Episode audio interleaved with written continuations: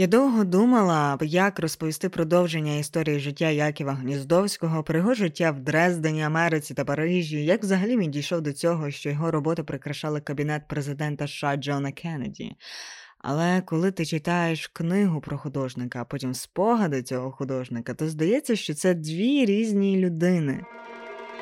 Я хочу сьогодні розповісти більше про цей темний період, не завжди щасливий, але який мав своє важливе місце.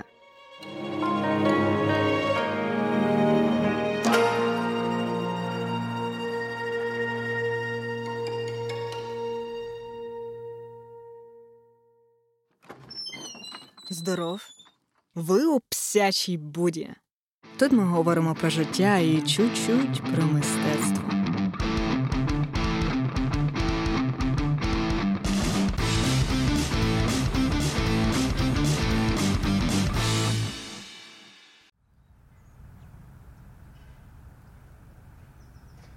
1945 рік.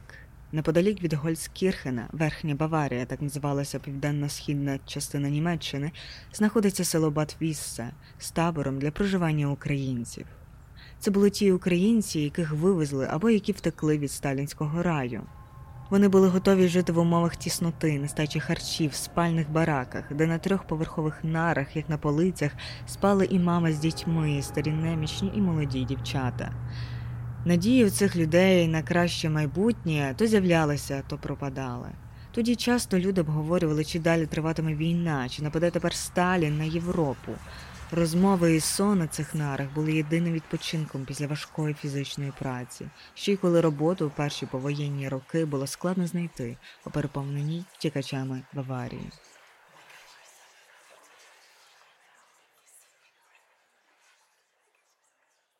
1945 року по 1949 у Німеччині серед українських емігрантів в умовах невизначеності нестачі роботи Яків Гніздовський намагався жити з мистецтва.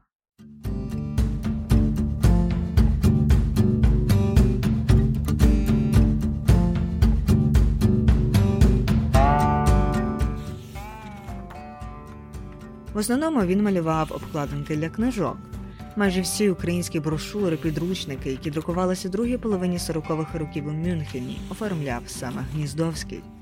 Тоді він зробив їх так багато, що потім сумнівався, яку робив він, а яку робив інший. Ще він оформляв запрошення програми недільних богослужінь у церквах, брошури з проповідями і роз'ясненнями святого письма, малював усе, що приносило гроші, а ще що не вимагали великих витрат матеріали.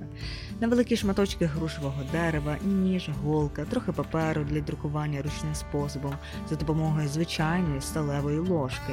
От і вся граверська майстерня Гніздовського і дивився на цю роботу, мов він на конвеєрі, та й ще й в щоденнику писав, що десь 1945 року він не малював, бо не мав відповідних умов. А вся ця книжкова графіка це е, більше як для галочки.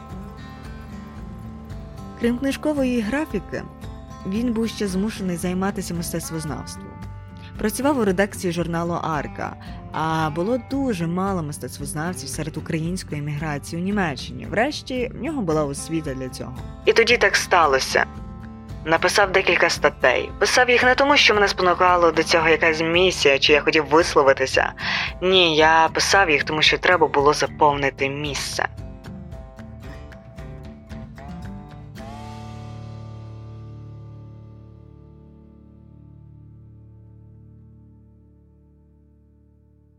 Сам Гніздовський часом переоглянув цей зовнішній тиск, коли ти займаєшся тим, що ти не дуже хочеш. Він потім писав, що дуже радий, що так сталося. Не тому, що що це було якесь досягнення, а тому, що таким способом він був змушений здобути досвід, який сам собою ніколи б не з'явився. Тиск обставина митця не таке вже і зло, і свобода, яку художник отримав за нашого часу, не таке вже й велике благо для нього. Цікаво, що за цей німецький період у нього немає жодної роботи про війну, і лише картини, які відображають наслідки війни. Дуже відома олійна робота скитальці про табірне життя українців і роботи, де темою є молитва. А також тоді у нього з'являється характерний образ, що буде повторюватись в наступних роботах. Це вирване із землі дерево, перевернуте корінням вгору. І, хоч безумовно, йому було дуже важко цей період, але те, що він зумів прожити зі своїх робіт, хоч і не вважав це серйозною працею, дало йому впевненість, яка штовхатиме його далі. Вже у 1948 році Яків розуміє, що немає сенсу лишатися в Німеччині. Тоді ж починала розгортатися хвиля міграції українців до США і Канади. На початку червня 1949 року Гніздовський сів у Бремені на океанський корабель Сан Маріно Джампер і 24 червня прибув до Нью-Йорка.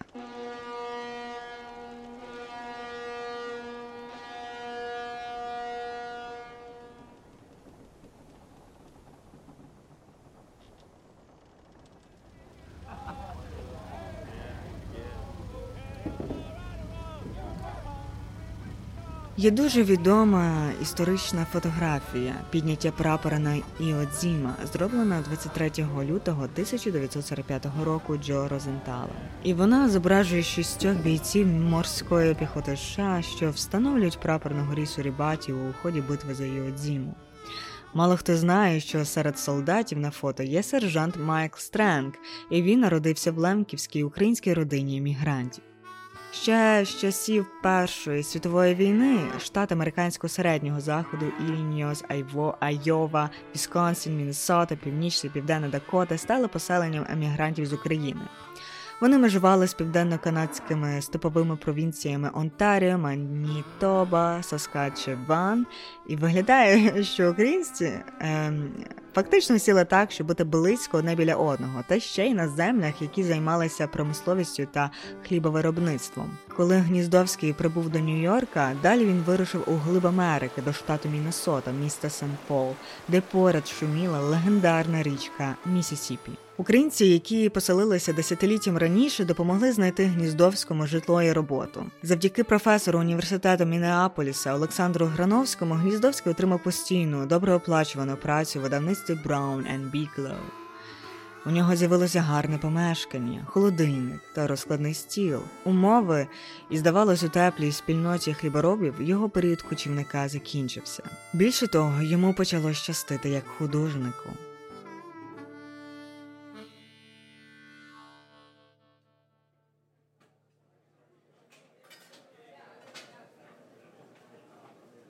У середині 1950 року однієї неділі Гніздовський обідав у ресторані, а за сусідним столиком сиділа незнайома жінка. Вона доїдала свій обід, а іншою рукою щось записувала, неуважно рухаючи виделкою по тарілці. На хвилинку вона повернулася до трапези, а папірець через порох вітру випав зі столу і приземлився біля ніг Гніздовського.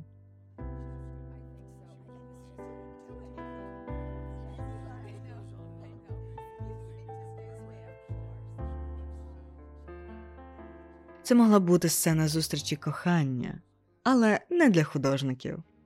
Гніздовський підняв папірець, який виявився формуляром для графічної виставки в інституті мистецтва в Мінеаполісі, що мала незабаром відбутися у місцевому інституті мистецтва. Жінка виявилася мисткиною. Її професія була така, як і в Гніздовського, графічний дизайн.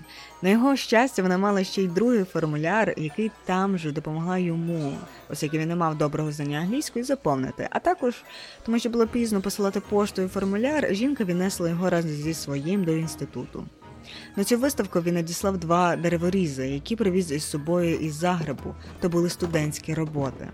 Коли він прийшов на відкриття, то побачив під своїм дереворізом червону стрічку. Її викупив інститут і включив до постійної експозиції. Пізніше йому пощастило на виставці олійних робіт. Його картину також закупили. Е, бо більше на цей раз Гніздовським зацікавилася преса, і картину показували по телевізору. Е, його відвідав репортер і сфотографував у халаті, якого Гніздовський позичив, бо свого не мав. Наступного дня вийшла довга стаття в газеті з його знимкою.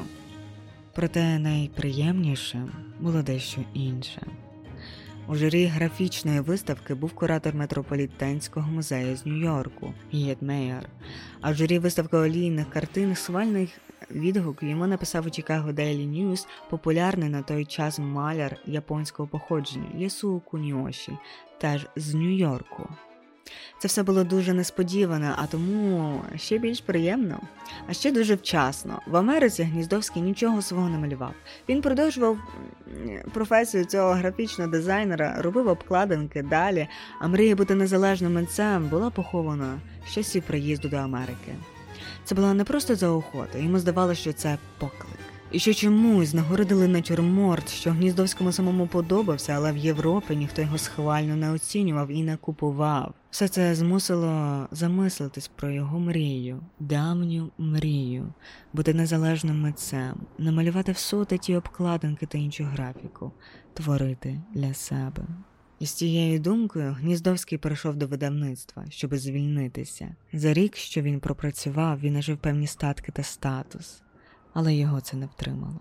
Він назбирав певні кошти для переїзду, пов'язав свої речі в клунки і подався до Нью-Йорку здобувати славу серед високих зверхніх хмарочосів міста.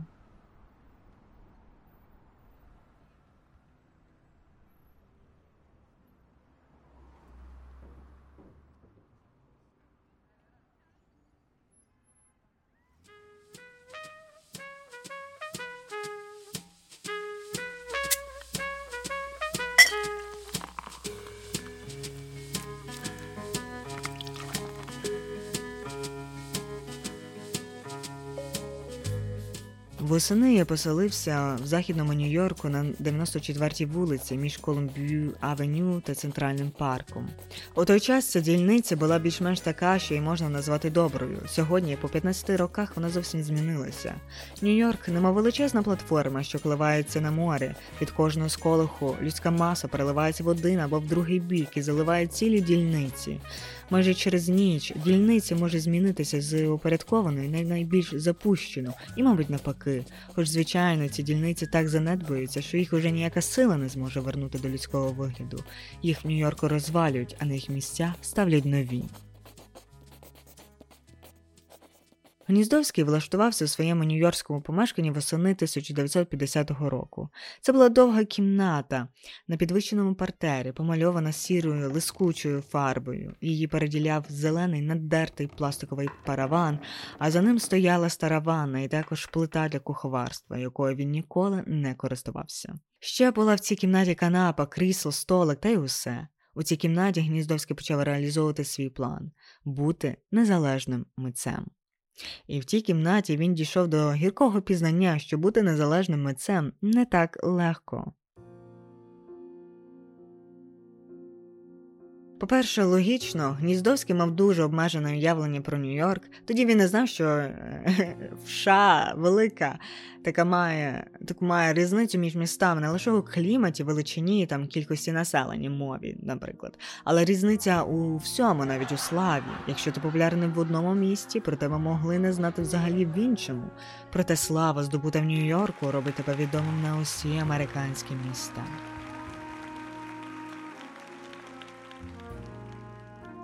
І ти не один, хто прагне здобувати цю славу. Конкуренція в Нью-Йорку шалена. Митці працюють в гарячому ритмі. Коли він відвідував виставку у кварталі Грінвіч Віледж, богемна частина Манхеттену, де навесні і восени робили виставки просто неба, то побачив колосальні перепади між талановитими творами та халтурою. Нью-Йоркська школа вона така брала масою і кількістю, а ще дуже покладалася на сенсаційність.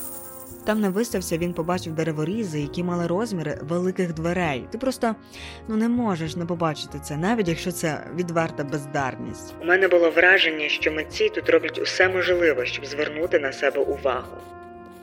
Те, як розвивалось мистецтво Нью-Йорку у 50-х роках, там абстрактний експресіонізм, поп-арт з митцями Джексон Поллок, Вільям Де Кунінг, Марк Ротко, воно все від, відрізнялося від його академічного досвіду. Америка сама по собі, як мені казала подруга, наче інша планета, і Гніздовський в ній почувався прибульцем. Якщо говорити ще в історичній площині, 50-ті роки в Америці це початок руху за громадянські права афроамериканців, політичні такі зміни. Іншими словами, Гніздовський на власні очі бачив, відчув, як соціальні кризи відображаються мистецтві. І, схоже, криза сталася тоді з ним на усіх фронтах. Кошти у нього завершувалися, і якось можна, в принципі, було економити. Він писав, що найважливіше це мати фарби. А полотно можна робити з мішків картоплі, перед тим помити, вичистити. Тому такі буденні проблеми можна було вирішити. А от головна морока була в іншому. Він не знав, що малювати.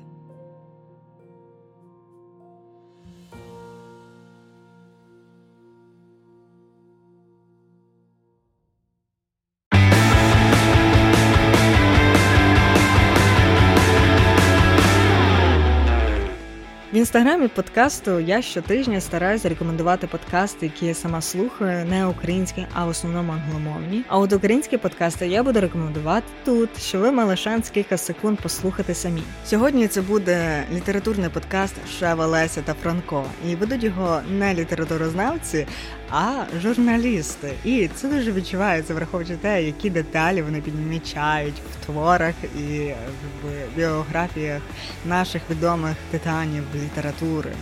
І щоб ви зрозуміли, що я маю на увазі, послухайте цей невеличкий шматочок.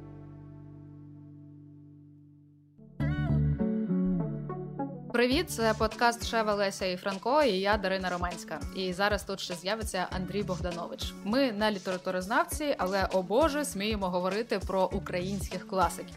Нам періодично за це прилітає, але ну та й що. Тепер серйозно. Віднедавна ми відкриваємо для себе українських письменників і письменниць. Ми аналізуємо стереотипи, які мали раніше, і руйнуємо їх. Говоримо про класиків як про людей, а не як про пам'ятники, і не втомлюємося розповідати вам, чому наші класні. Цей епізод про Ольгу Кобилянську. Поїхали. Знали про Кобилянську або знали мало. А ось таке щось головне викромити. Якийсь топ дивних фактів або визначних для себе я з'ясував, що Ольга Кобилянська була русофобка, любила кіно, дуже любила скандинавську літературу скандинавську літературу. Саме скандинавську літературу. А які автори маються на увазі, хоч приблизно? Тому що навіть для мене, навіть для мене, я так кажу, наче я літературознавиця. Ем, ну, я я не можу сказати про скандинавську літературу. А, ні, можу. В тебе є книжка е, про скандинавських богів. Ніла Геймана. Але він не скандинавець. А її улюбленим е, автором був Єнс Петер Якобсен. Є її цитата, що це, мовляв, це один з найулюбленіших моїх авторів. Через нього я полюбила усю датську, норвезьку і шведську літературу. Уявляєш, полюбити усю датську, норвезьку і шведську літературу. От я зараз хотіла сказати, вона була дуже освічена, але ж е, тут мені можна заперечити, бо в неї було чотири класи середньої школи освіти. Разом з тим вона перечитала все, що можна. І Знала декілька мов і перекладала, до речі, цього Єнса Петра Якобсена. Я хочу додати свій топ фактів, бо е, я завжди до цієї добірки е, ставлюся так, що, ось, наприклад, якщо після цього топчику комусь стане ліньки слухати далі. І ось мені дуже важливо, щоб це залишилося в голові. Тож, Кобилянська перша жінка в українській літературі, яка описує секс.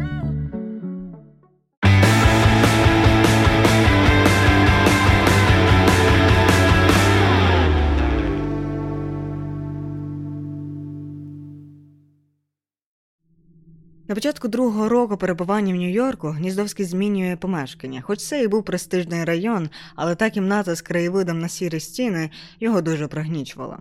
Нова квартира знаходилась у Бронксі. За неї він платив двічі менше ніж за попередню. До того ж, вона мала аж п'ять кімнат, хоч і вони не опалювалися. Психологи кажуть, е, що зміна обставин красиво поприбирати там на столі, покращить настрій, і дійсно Гніздовському стало краще. Але малювати краще він від того не став. Ледве вимочив з себе кілька картин за весь цей період.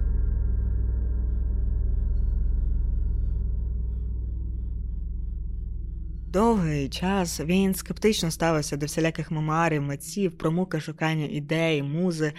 А от тепер опинився сам на цьому місці.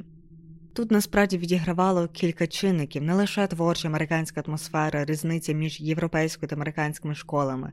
Просто раніше, пише Дмитро Степовик, коли він навчався, він знав, що повернеться додому. А тут в Нью-Йорку творча криза накладалася на кризу мігранта. Йому немає куди повертатися, а заземлюватися він буде тут. Крім цього, ті щасливі випадки, які траплялися Гніздовському на початку життя в Америці, вже не траплялися йому потім. Коли він знову надіслав свою студентську роботу на живописну виставку Пенсільванській академії, де ще й був член журі Ясу Куніоші, що лише кілька місяців тому нагородив натюрморт Гніздовського, ця виставка його роботу не прийняла. То був удар. Замість заохоти Гніздовський відчув сором. На той момент йому було 35 років, і нікого близького поряд не було.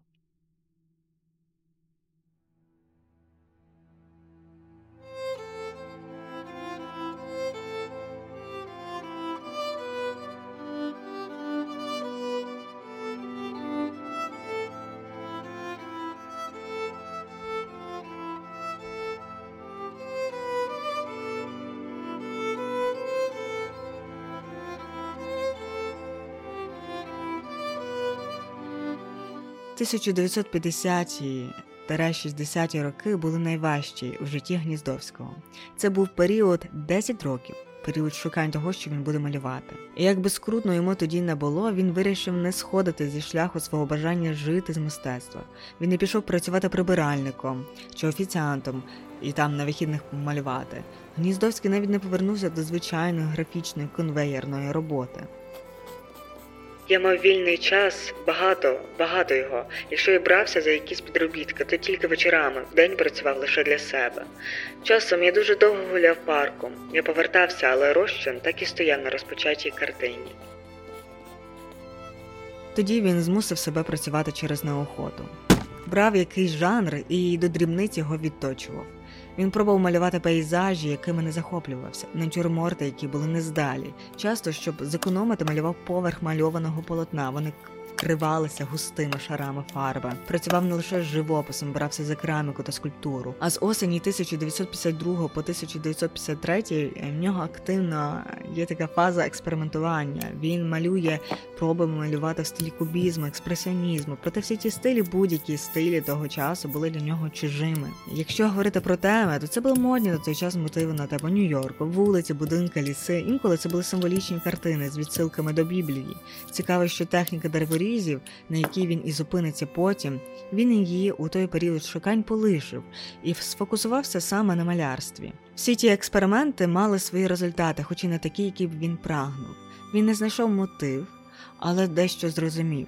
Що є речі, які ти можеш передати краще через кераміку, аніж живопис, і навпаки, період шукань десь по 54 рік Інколи до нього находили всілякі замовлення на портрети або на те, щоб він викладав. І тоді Гніздовський відмовляв всім це можливості фразою Я сам не знаю, як малювати.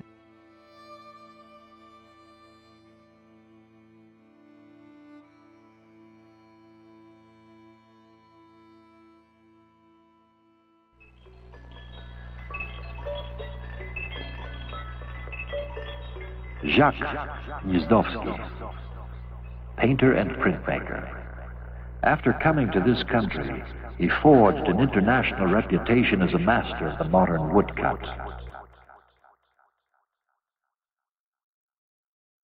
Якийсь кульмінаційний момент, поява на прозі Пегі Гугенхайма, якась виставка в відомому музеї, не було нічого такого, що раптом змінило бачення Гніздовського своєї творчості. Він просто малював і не відчував, не бачив назовні успіху, не мав його всередині. Так тривало годинами, днями, місяцями, роками. І одного дня, коли він стояв перед напнутим полотном, він раптом відчув радість, спокійну таку глибоку радість після довгої паузи. Він почав відчувати задоволення від самого процесу. Звичка перетворилася у любов. У якийсь момент у нього переключилися мізки, з'явився позитив.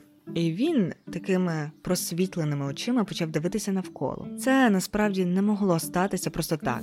Цей період шукають, зокрема, картини християнської тематики, як пишуть мистецтвознавці, де він точно мав читати Біблію.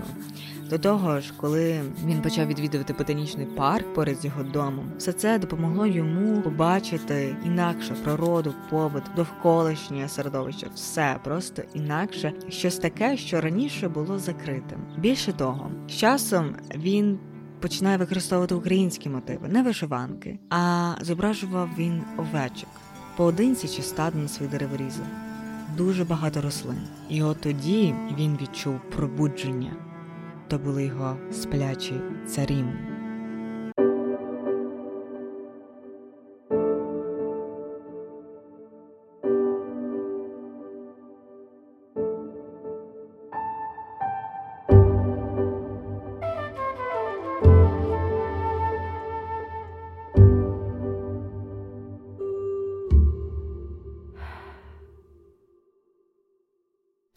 Гніздовський назвав у своєму щоденнику знайдені мотиви, ідеї, натхнення, яке він раптово побачив у своїй квартирі на кухні, в коридорі, на вулиці, де він жив. Після 955 року у нього почали з'являтися такі мінімалістичні, символічні роботи, які називаються піч, корзина з яєчками, черепаха. Це його пізні роботи. Вони насправді дуже прості спокійні, кожен елемент на своєму місці. Такі гармонійні роботи, де вже немає перевернутих корінням гору дерев, вони навпаки. Стоять так, як мають стояти, і вкриті листям. Коли він вже використав усі можливі ідеї, знайдені вдома в Америці, він вирішує шукати нових у Франції. Йому на той час було 40 років. Гніздовський вважав, що 40 років це крайній термін, коли місто європейської богеми, місто юності Ернеста Хемінгуея, імпресіоністів, Пікассо, може змінити митця, дати йому новий імпульс. Заробивши на 2000 доларів 22 липня 1956 року, він приїхав в Париж. Спогади Гніздовського на цьому обриваються. З інших документів ми знаємо, що після Парижу його кар'єра почала рухатись вгору. В Парижі він зустрів свою кохану жінку Стефанію. В нього народилася дочка Марія. Помре він у 1985 році в Нью-Йорку, але перепоховають його прах у Львові у 2005 році. Дуже цікаво, що місце його могили знаходиться біля надгробка Івана Франка, де колись ще семінаристом він сфотографувався у 30-х роках, коли навчався у Львові. На місці, де він стояв, тепер його могила.